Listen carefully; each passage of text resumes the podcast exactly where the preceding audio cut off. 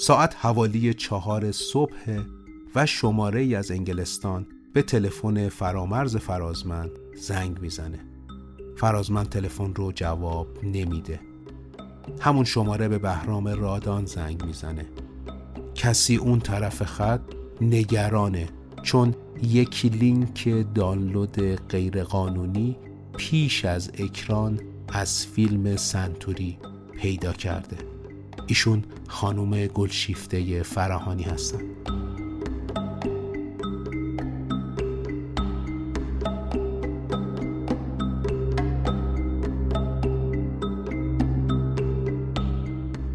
حامی مالی این قسمت از رادیو سانسور برند پوشاک دوکارده دوکارد تولید کننده پوشاک مردانه، کفش و اکسسوریه اما نه یک تولید کننده معمولی. جلوتر بیشتر از برند دوکارد برای شما خواهم گفت.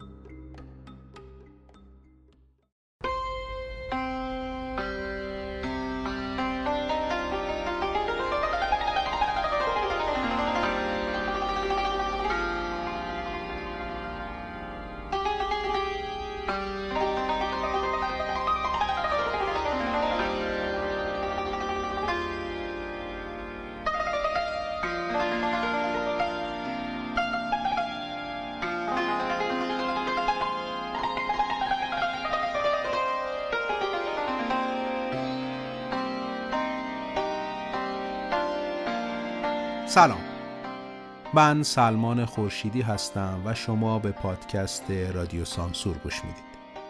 ما قصد داریم در هر قسمت از رادیو سانسور داستانها و ماجراهای پشت پرده تولید یکی از فیلم های تاثیرگذار سینما ایران رو برای شما تعریف کنیم این قسمت سنتوری.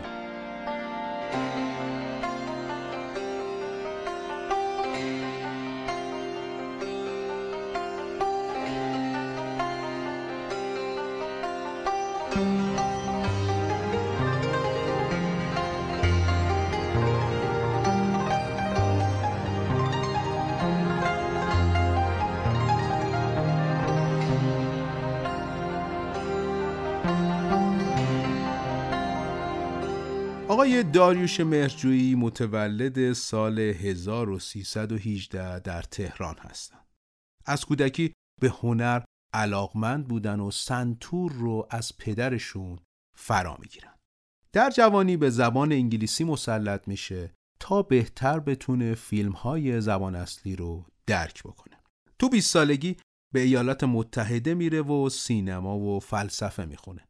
ما این ماجرا رو با جزئیات بیشتر یعنی دوره کودکی، نوجوانی و جوانی آقای مرجویی رو در قسمت پنجم رادیو سانسور یعنی فیلم اجاره نشین ها مورد بررسی دقیق قرار دادیم.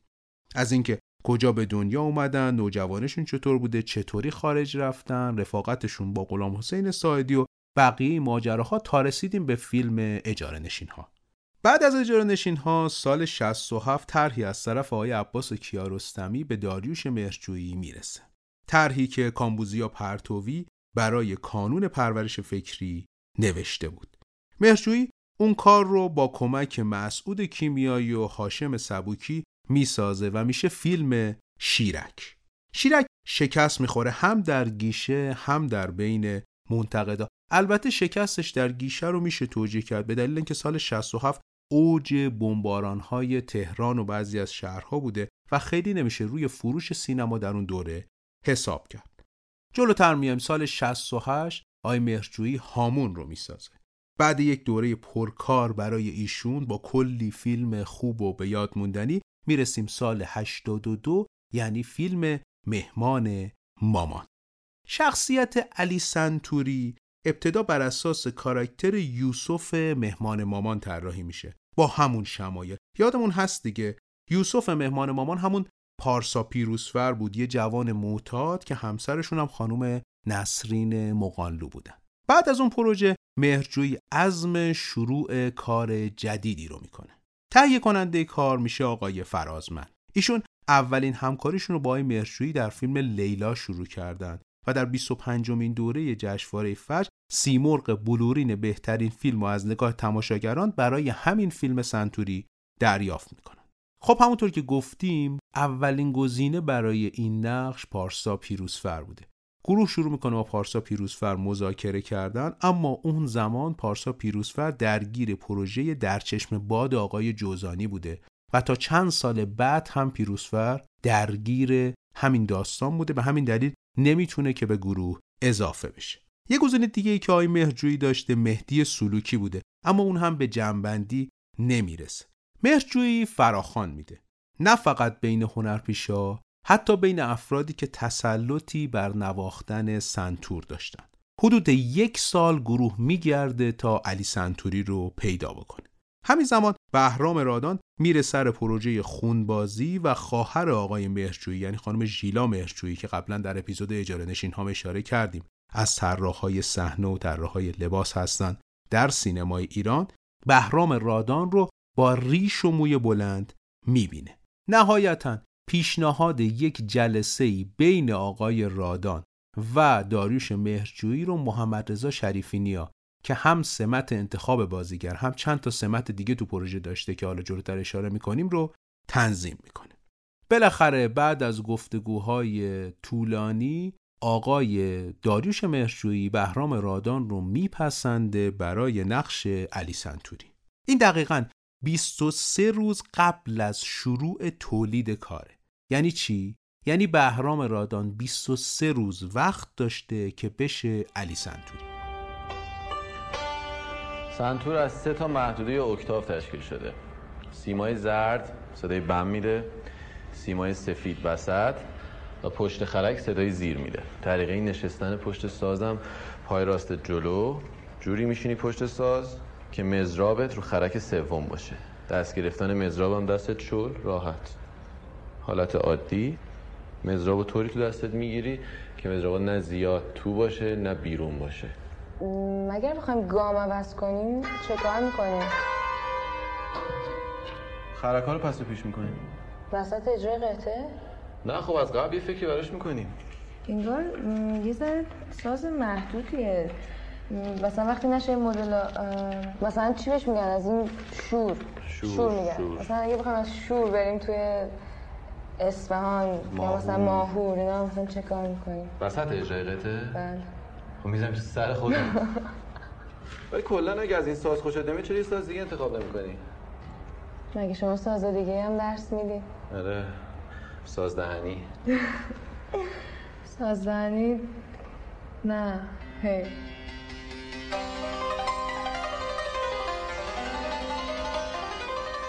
اینکه رادان چطور به شخصیت علی سنتونی می‌رسه و می‌تونه این کاراکتر رو گسترش بده خودش میگه که با دقت روی کاراکتر خود آقای مهرجویی به شخصیت علی سنتوری رسیده. یعنی فیگورها، لحنش و دریافتی که بهرام رادان از داریوش مهرجویی داشته کمک می‌کنه که کاراکتر علی سنتوری رو بسازه.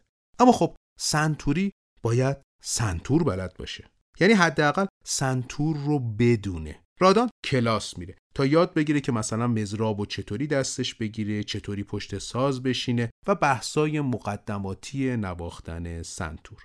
در طول کار هم اغلب قطعات آماده نبوده و یکی دو شب قبل از اینکه فیلم برداری بکنن صحنه های نواختن سنتور رو آقای اردوان کامکار اون قطعه رو با سنتور می نواخته فیلم می گرفته و میفرستاده برای بهرام رادان. رادان خودشو در اتاق حبس می‌کرده و تلاش می‌کرده شبیه اردوان مزراب رو بر سنتور فرود بیاره. حالا جلوتر از اردوان کامکار بیشتر میگم براتون. جالبه بدونید که رادان برای بازی تو این فیلم یه مشاور اعتیاد هم سر صحنه داشته. کسی که با معتادها زیاد ارتباط داشته و می‌تونسته رادان رو راهنمایی بکنه که یه معتاد در این زمان چه ریاکشنی نشون میده. گلشیفته هم که با بازیش تو درخت گلابی همین آقای داریوش مهرجویی خوش درخشیده بود باز هم دعوت آقای مهرجویی رو برای بازی کردن در نقش هانیه قبول می‌کنه و میشه نقش مقابل بهرام رادان. لازم اینجا باز هم یادآور بشم که گفتیم آقای مهرجویی از کودکی سنتور می‌زده و ایشون به نواختن پیانو هم مسلط. البته انتخاب این دوتا ساز و تعاملی که توی فیلم دارن ایجاد می‌کنن مسئولیتیه که برگردن آقای کامکار بوده. منظورم قطعاتیه که دارن با پیانو و سنتور اجرا می‌کنن. فارغ از اون قطعاتی که محسن چاوشی خونده. صبح تا شب برو بخر بشور بپز بده آقا بخوره. برو تو این استودیو تو این استودیو واسه هر کس و ناکسی بزن. که حالا کارت به تزدیق کشیده. چرا آره. دیوونه حالا می‌فهمم این پولا رو چجوری آب می‌کنی. تو اینجوری می‌کنی؟ پول پیش قسط آپارتمان رو دادی خرج اون مواد کسافتت کردی. من پدرم در اومد اون پولا رو جمع کردم آره پول نوازنده باید بدم پول کوف باید بدم آره همش خرج خونه کردم. قرض داشتی پول یخچال پول گلوله کش پس درست حد زدم. پس فطرت. تو واسه رفتی از اون جاوید عوضی پول گرفتی. آدم قهد بود. من نمی‌فهمی ازش بدم. میاد چرا از اون؟ از اون ننه بابای بیخاصیت تو می‌گرفتم که میگن سر تو پامون حرامیه. آره از اونا می‌گرفتم. گدایی می‌کردی بهتر از این بود که بشم دیوز دست داده دراز کنی. خفشون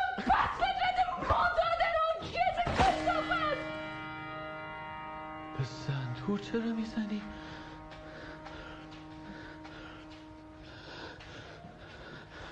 دست به من زدی نزدی و دست به من بده کسافت بزنم فکتو بیارم پایین.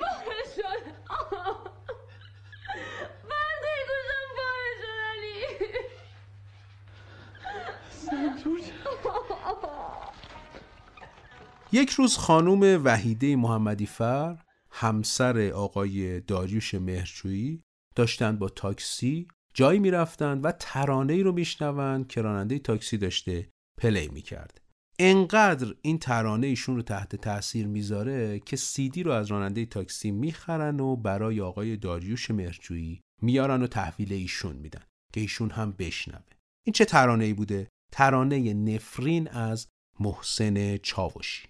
محسن چاوشی متولد خرمشهره. اوایل زندگیش به دلیل جنگ و مشکلات پس از جنگ بارها محل زندگیش تغییر می‌کنه. سال 83 با آلبوم نفرین که لو میره اسمش میون خوانندگان پاپ ایران مطرح میشه. اون زمان می‌گفتن کمی صداش شبیه سیاوش قمیشیه. اگه یادتون باشه تو اون دوره منظورم اواخر دهه هفتاده با رونق گرفتن فضای موسیقی پاپ بسیاری از خواننده های لس آنجلسی یک کپی ایرانی هم داشتن. مثلا آقای خشایار اعتمادی مثلا قاسم افشار شادمهر و همین آقای محسن چاوشی. از ماجرا دور نش. خلاصه گروه میفته در به در دنبال یه ردی از محسن چاوشی. اون زمان هم حرف و حدیث درباره خواننده های به اصطلاح زیرزمینی خیلی زیاد بوده. یادمون هست دیگه اون زمان محسن چاوشی و خیلی های دیگه هنوز مجوز نداشتن و ترانه هاشون به شکل قاچاق یا زیرزمینی منظورم بدون مجوز ارشاده منتشر می شد. اگرچه الان هم که مجوز دارن هنوز ترانه ها شکل قاچاق پخش میشه و حالا شاید فرصت خوبی باشه که باز تاکید کنم که شنیدن ترانه ها و دیدن فیلم ها به شکل غیرقانونی ریشه هنر رو میخشکونه و هم سرمایه و هم انگیزه رو بین معلفین و تولید کننده ها از بین می‌بره بگذریم یکی از بچه های تولید یه ردی یه تلفنی پیدا می‌کنه از محسن چاوشی. با چاوشی تماس می‌گیرن که به خونه آقای مهرجویی بیاد. خود چاوشی میگه شرایط مالیش اون زمان انقدر نامساعد بوده که هزینه تاکسی از خونهشون تا منزل خود آقای مهرجویی که حوالی ازگل بوده یه عدد قابل توجهی براش بوده. پس یکی از دوستاش می‌خواد که ایشون رو سر قرار برسونه. اونا همدیگر رو در منزل آقای مهرجویی می‌بینن و مهرجویی از کارای چاوشی بسیار تعریف می‌کنه. و از چاوشی اونجا می‌خواد که وارد این پروژه بشه. چاوشی میگه که تجربه ساخت موسیقی فیلم نداره و مهرجویی هم میگه آقا من نمی‌خوام اصلا شما موسیقی فیلم بسازی. چند تا ترک می‌خوام بهت سفارش بدم که برای این کار بسازی. نهایتا آقای مهرجویی فیلم نامه رو تحویل محسن چاوشی میده. محسن چاوشی به خونه میره. مسلما توانایی پرداخت هزینه برای ضبط نسخه ماکت رو نداشته. پس به کمک مادرش پنجره ها و دیوارها و حتی داخل و بیرون اتاق رو با کمک پتو و میخ سعی می‌کنن که آکوستیک بکنن و همونجا نسخه اولیه رو ضبط می‌کنن یک هفته بعد محسن خان چاوشی برمیگرده منزل آقای مهرجویی. دو تا ترک تحویل ایشون میده. مهرجویی کار چاوشی رو بسیار میپسنده و اینجا عملا حضور محسن چاوشی به عنوان خواننده در فیلم سنتوری قطعی میشه. دل و بازم شبم بی خوابم ازت خبر ندارم و تا خود صبح بیدارم. حس خوبی ندارم. چشم همش به ساعته. می‌پرسم این چه حسیه؟ یکی میگه خیانته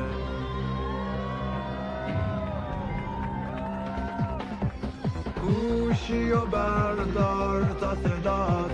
یه ذره آرومم کنه. این نفسهای آخره. دلم داره جون می‌کنه همش دارم فکر می‌کنم. دست یکی تو دستته دارم میمیرم ای خدا. فکر می‌کنم حقیقته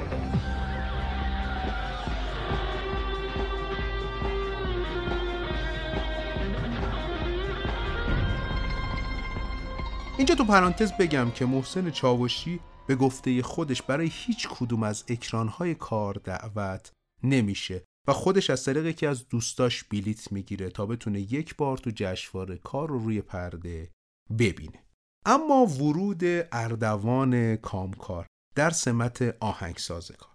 ایشون به واسطه دوستی که با آقای مهرجویی داشتن در اصل اردوان کامکار استاد سنتور آقای مهرجویی بوده به پروژه وارد میشن. اینجا خوبه که بگم اگه می‌خواید در رابطه با هم اردوان هم در رابطه با گروه کامکارها بیشتر بدونید پیشنهاد می‌کنم که پادکست کرون کار دوست خوبم بردیا دوستی رو گوش کنید. در اپیزود کابوکی خیلی جذاب و دقیق به گروه کامکارها پرداخته. اردوان هم تنظیم کننده ترک ها بوده و هم نوازنده سنتور توی کار.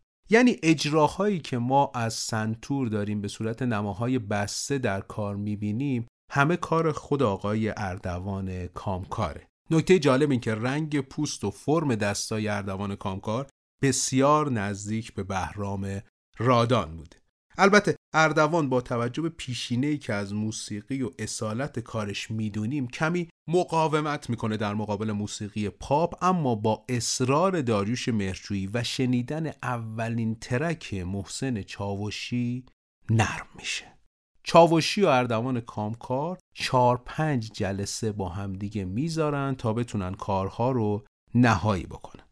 از سنتور زدن اردوان کامکار به جای رادان گفتیم. این رو هم اضافه بکنم که در سکانس هایی که گلشیفته فراهانی پیانو می‌زنه ایشون بدل نداشته و خود گلشیفته فراهانی تسلط بر نواختن پیانو داره. ما در سینمامون کمتر داریم کسی که هم بازیگر حرفه‌ای باشه و هم بتونه به شکل حرفه‌ای نوازندگی بکنه. مهرجویی در اون زمان حقیقتا از تعامل با محسن چاوشی بیشتر از هر کس دیگه ای تو گروه لذت می برده و میگه هر زمانی که هر چیزی رو ما از محسن می‌خواستیم یک هفته بعد با بهترین کیفیت تحویل ایشون می‌داده. نهایتا محسن چاوشی چهار قطعه رو تحویل آقای کامکار به عنوان نوازنده میده که میشه چهار تا ترک اصلی فیلم سنتوری. بعد از این تعامل سازنده آقای مهرجویی با هر زبونی که بلد بوده از محسن چاوشی می‌خواد که مراقب باشه این آهنگا قبل از اکران فیلم لو نره.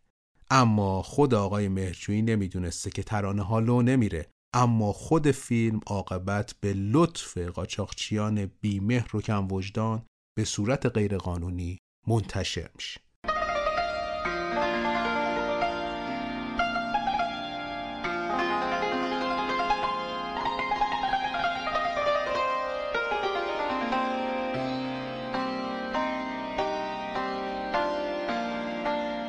تولید پوشاک به سه شیوه کلی انجام میشه. تولید انبوه که ما میریم لباس سایز خودمون رو پیدا می‌کنیم و می‌خریم.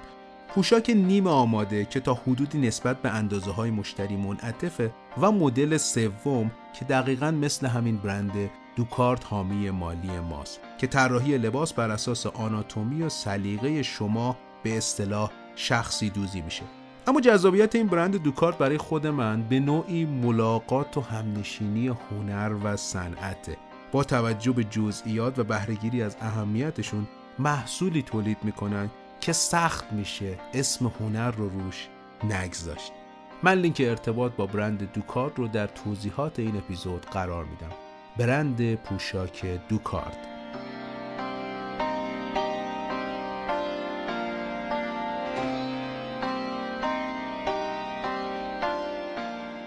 اینجا باید من یه وسخایی هم در رابطه با صدام بکنم. این هوای پاییزی باعث شده که یه مقداری صدای من بگیره و متاسفانه با صدای گرفته مجبورم این اپیزود رو ضبط بکنم. امیدوارم که با گوشهای خطاپوشتون از این اپیزود لذت ببرید. اولین پرانی که گروه فیلم برداری می‌کنه دقیقا همون نمای اولیه که ما تو فیلم می‌بینیم. علی سنتوری داره از پله های مترو بالا میاد و تقریبا فیلم برداری کار بر طبق خود فیلم نامه پیش میره. کل کار هم در حدود 70 جلسه بسته میشه. از عوامل این کار اگه بخوایم بگیم مطمئنا از محمد رضا شریفینیا هم باید بگیم. شریفینیا همکاریشو با مهرجویی از پروژه پری آغاز می‌کنه. آقای عبدالله اسکندری گریمور پر آوازه شریفینیا رو که تو سریال امام علی با ایشون همکار بوده به عنوان دستیار با آقای مهرجویی معرفی می‌کنه. اون زمان آقای مهرجویی دنبال یه دستیار همچین دست و پادار بوده و آقای اسکندری ایشون رو معرفی می‌کنه. شریفینیا توانایی هاش رو در مقام مدیر تولید و سمتهای دیگه به مهرجویی نشون میده و همکاریشون ادامه دار میشه. مرجوی توانایی مدیریت مالی و همچنین مردمداری شریفینیا رو از اصلی ترین دلایل تمایل به همکاری با ایشون ذکر می‌کنه. شریفینیا از اون به بعد تو چند تا پروژه با مرجویی همکار میشه که یکیش همون فیلم مهمان مامان بوده و یکی همین سنتوری. تو سنتوری هم تو سمتهای مختلف ثبت شده مثل بازیگردان و برنامه ریز و جایگاه های ثبت نشده مثل همکاری تو ساخت دکور و طراحی لباس هم ظاهر میشه. دستیار آقای مرچوی تو این پروژه رضا دورمیشیان بوده. کسی که با فیلمایی مثل عصبانی نیستم و لانتوری و بغز میشناسیمشون. جالبه که جلوتر تهیه کننده چند تا از کارهای آقای مهرجویی هم همین آقای دورمیشیان میشن. فیلم بردار این کار آقای تورج منصوری هستن. اگه یادتون باشه ما در رابطه با آقای کلاری تو اپیزودهای قبل گفتیم که ورودشون با فیلم جاده های سرد آقای مسعود جعفری جوزانی بوده. فیلم برداری این کار محصول مشترک آقای منصوری و کلاری بوده که جایزه جشنواره فجر رو هم براشون به ارمغان میاره. آقای منصوری فیلم های بزرگی مثل هامون و جنگ نفتکش ها و جرم و پل چوبی و بسیار فیلم دیگه در کارنامهشون دارند. فیلم برداری این کار در اکثر سکانس ها دوربین رو دسته یعنی آقای مهرجویی توی فیلم بمانی و بعدش مهمان مامان و همین سنتوری تمایل داشته تا جایی که می‌تونه دوربین رو در جایگاه ناظر قرار بده پس تلاش می‌کنه که از تکنیک دوربین روی دست بیشتر استفاده بکنه. به همین جهت هر سکانس رو چندین بار و به صورت پیوسته می گرفتن که دست در تدوین باز باشه. اگرچه مهرجویی دقیقا می‌دونسته که چی می‌خواد و دقیقا همون چیزی رو می‌گرفته که در تدوین کاربردی باشه. زندگی ماشینی و به چه روز خوبی؟ علی. چه حسن تصادفی؟ اینجا چی کار می‌کنی؟ مادر من اومدم تو این روز مبارک حقم از تو پدرم بگیرم. چرا سهمای است منو می‌خورین؟ چرا حرومی می‌خورین؟ ای قوم ظالمی! ساکت شو بی حیا. ما که هنوز نمردیم. ولی برای من مردین! حامد! حامد! ای بهشون میگم ده درصد. بابا پنج درصد. آجا لاقل یه درصد حساب بهم بدین. الان بدین که احتیاج دارم. بعدا به چه دردم می‌خوره؟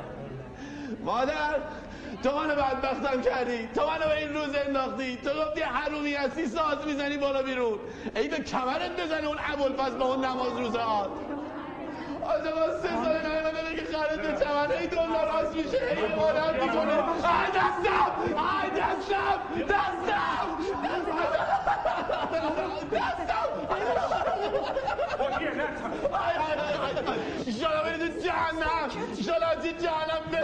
بسوزونده شالا خیلی نبینید ببخشید حاج آقا بفرمایید. خانم های نایت بفرمایند. اجماعا صلوات خرد کنید.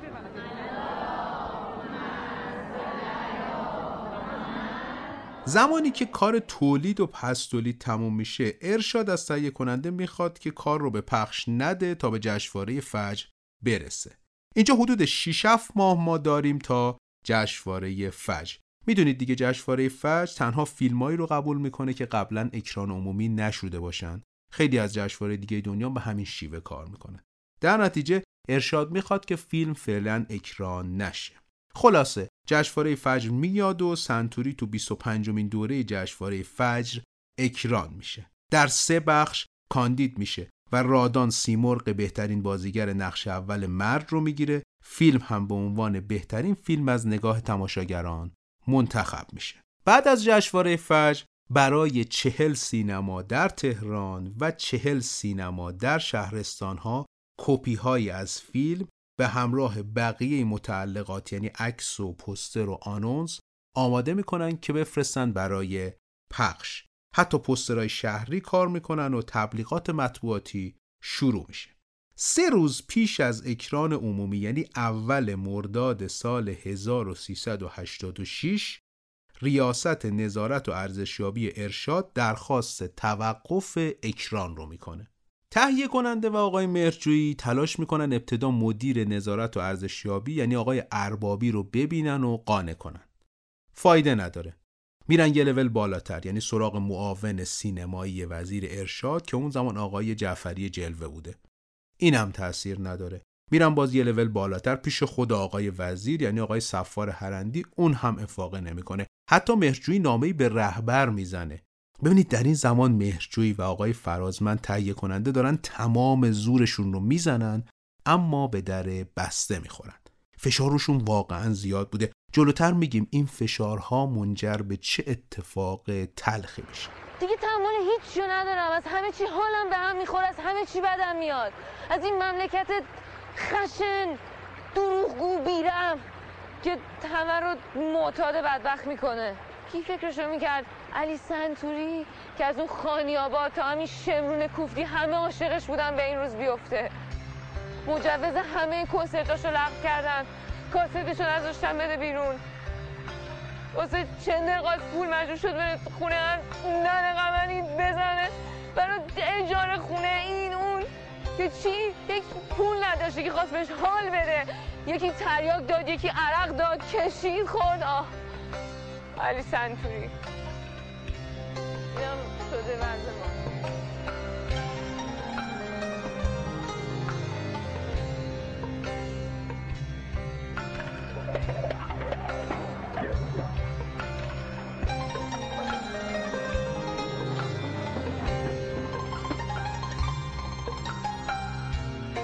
اگه سرنخ دلایل عدم انتشار رو بخوایم ما پیگیری بکنیم به چند تا ادعا می‌رسیم. اولین نکته که اشاره کردم و دلیل عدم اکران بوده من میگم عدم اکران شما بشنوید توقیف. صدای محسن چاوشی. بله میگن این صدا مشکل داره و مجوز نداره. مهرجویی هم یه نسخه از کار رو با صدای رادان آماده می‌کنه و تحویل میده اما به این نسخه هم مجوز نمیدن. دومین نکته که گفته میشه اینه که فیلمنامه‌ای که مجوز گرفته اسمش تولدت مبارک بوده اما مهرجویی با اون مجوز سنتوری رو ساخته. این ادعا رو هم میشه از اساس رد کرد. چون فیلمنامه و پروژه سنتوری به کل مجوز و اسنادش با تولدت مبارک متفاوته. از اون عجیبتر این که سنتوری از فارابی با همین فیلمنامه وام گرفته. خب غیر ممکنه که بشه اینقدر تغییر رو کارشناسا متوجه نشده باشن. یه دلیل دیگه هم صحنه های مصرف مواد مخدر با جزئیات و تمرکز بوده. حالا اینجا در نظر داشته باشین که این فیلم در چه سالی داره تولید میشه. یعنی اگه ما صحنه های نزدیک به واقعیتی رو در فیلم های مثلا مثل متر شیشونیم در مصرف مواد مخدر یا برخورد پلیس و اینا می‌بینیم در دوره فیلم های مثل همین سنتوری خاک توقیفش رو خوردن. اولین بار صحنه های بیپرده مصرف مواد و حال پس از مصرف مواد در همین فیلم یعنی سنتوری خیلی سر و صدا می‌کنه. یا حتی بهرهگیری از معتادهای حقیقی که الان هم در چند تا فیلم اتفاق افتاده و خبرش خیلی درشت شده در این فیلم هم ریسکش رو داروش مهرجویی پذیرفته بوده و به نوعی پای لرزش که همین توقیفه میشینه.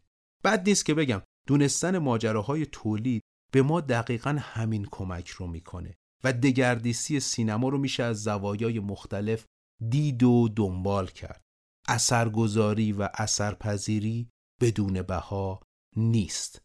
حدود هفت ماه از این کشمکش ها بین تهیه کننده و ارشاد میگذره که ابتدا سیدی قاچاق و بعد هم نسخه اینترنتی این فیلم به صورت غیرقانونی منتشر میشه. زمانی که گلشیفته فراهانی لندنه و به همراه دوستش دارن دنبال ترانه های محسن چاوشی میگردن که به یه لینک دانلود غیرقانونی فیلم می‌رسن. اینجا ضربه دوم به گروه وارد میشه. اولیش عدم اکران و دومیش پخش قاچاق. هیچکس نمی‌دونه نسخه فیلم چطور بیرون اومده یا اگر هم می‌دونه مسئولیتش رو نمیپذیره. اما چیزی که هیچ شکی نمیشه بهش داشت اینه که نسخه قاچاق همون نسخه که مهرجویی تحویل دفتر جشنواره داده بوده. چون که فیلم یه تدوین دیگه هم برای اکران داره و متفاوت به نوعی با این نسخه که قاچاق بیرون اومده. پس میشه مطمئن بود این همون نسخه که تحویل دفتر جشنواره شده. آقای فرامرز فرازمند تهیه کننده کار تلاشای گسترده ای رو برای اکران این فیلم می‌کنه. نامه های متعددی می‌زنه مصاحبه های گوناگونی می‌کنه. حتی بعد از اینکه نسخه قاچاق بیرون میاد شماره حسابی رو اعلام می‌کنن برای اینکه بتونن برای صرف کارهای خیریه رقمی رو دریافت بکنن و به نوعی فیلم رو در جریان نگه داره. اما نهایتا این کشمکش ها باعث میشه که ظهر روز 22 مرداد سال 1389 ایشون در منزلشون دچار ایست قلبی بشن و پیش از انتقال به بیمارستان در سن 65 سالگی جان به جان آفرین تسلیم بکنن. این خبر تلخه. اما تلختر این که کمتر از یک ماه بعد مجوز اکران ویدیویی سنتوری صادر میشه.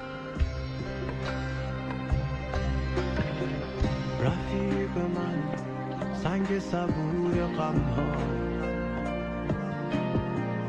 به دیدنم بیا که خیلی تنها. هیچی نمی‌فهمه چه حالی دارم. چه دنیای رو به زوالی دارم.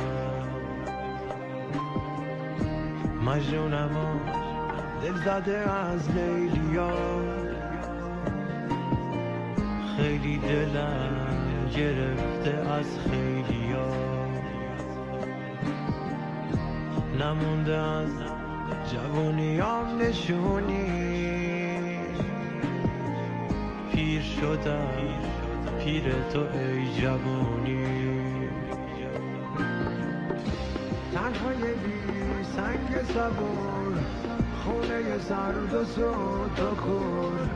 توی شبات ستاره و راه چاره نیست.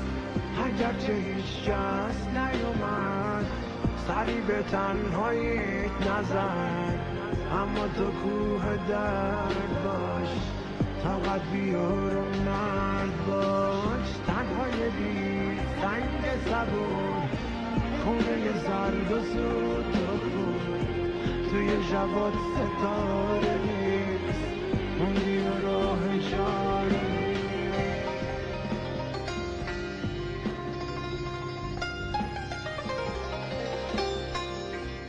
سال 1395 پروژه سنتوری دو به نام سنتوری مرد پاییزی تو رسانه ها مطرح میشه. خبرهای گوناگون و ضد و نقیزی مطرح میشه از ورود بهرام رادان و سپس انصرافش. از ورود حامد بهداد به پروژه از ضبط تیتراژ توسط یاس های جنجالی و بگومگوهای بسیار سنگین بین آقای محسن چاوشی و آقای مهرجویی و دیگر عوامل. اما تا کنون یعنی پاییز سال 1399 هیچ وضعیت مشخص این پروژه نداره. این بود ماجراهای تولید فیلم سنتوری. سپاسگزارم از برند دوکارت حامی مالی این اپیزود. تیم پر انرژی و خستگی ناپذیر رادیو سانسور و شما شنوندگان عزیز رادیو سانسور. گفتم که قصد دارم هر از چنگایی بیشتر از الطاف شما به رادیو سانسور بگم. پس سپاسگزارم از علی تجدد در توییتر. سبا رستمی مریم تیموری امید مسعودفر آزاده خادمی و خانم سومیک در اینستاگرام که در صفحه شخصیشون ما رو به دوستاشون معرفی می‌کنن. تعداد شما همراه ها زیاده و من سعی می‌کنم هر از چندگاهی منعکس کننده لطف شما به رادیو سانسور باشم. اینجا تهران من سلمان خورشیدی رادیو سانسور رو شنیدید.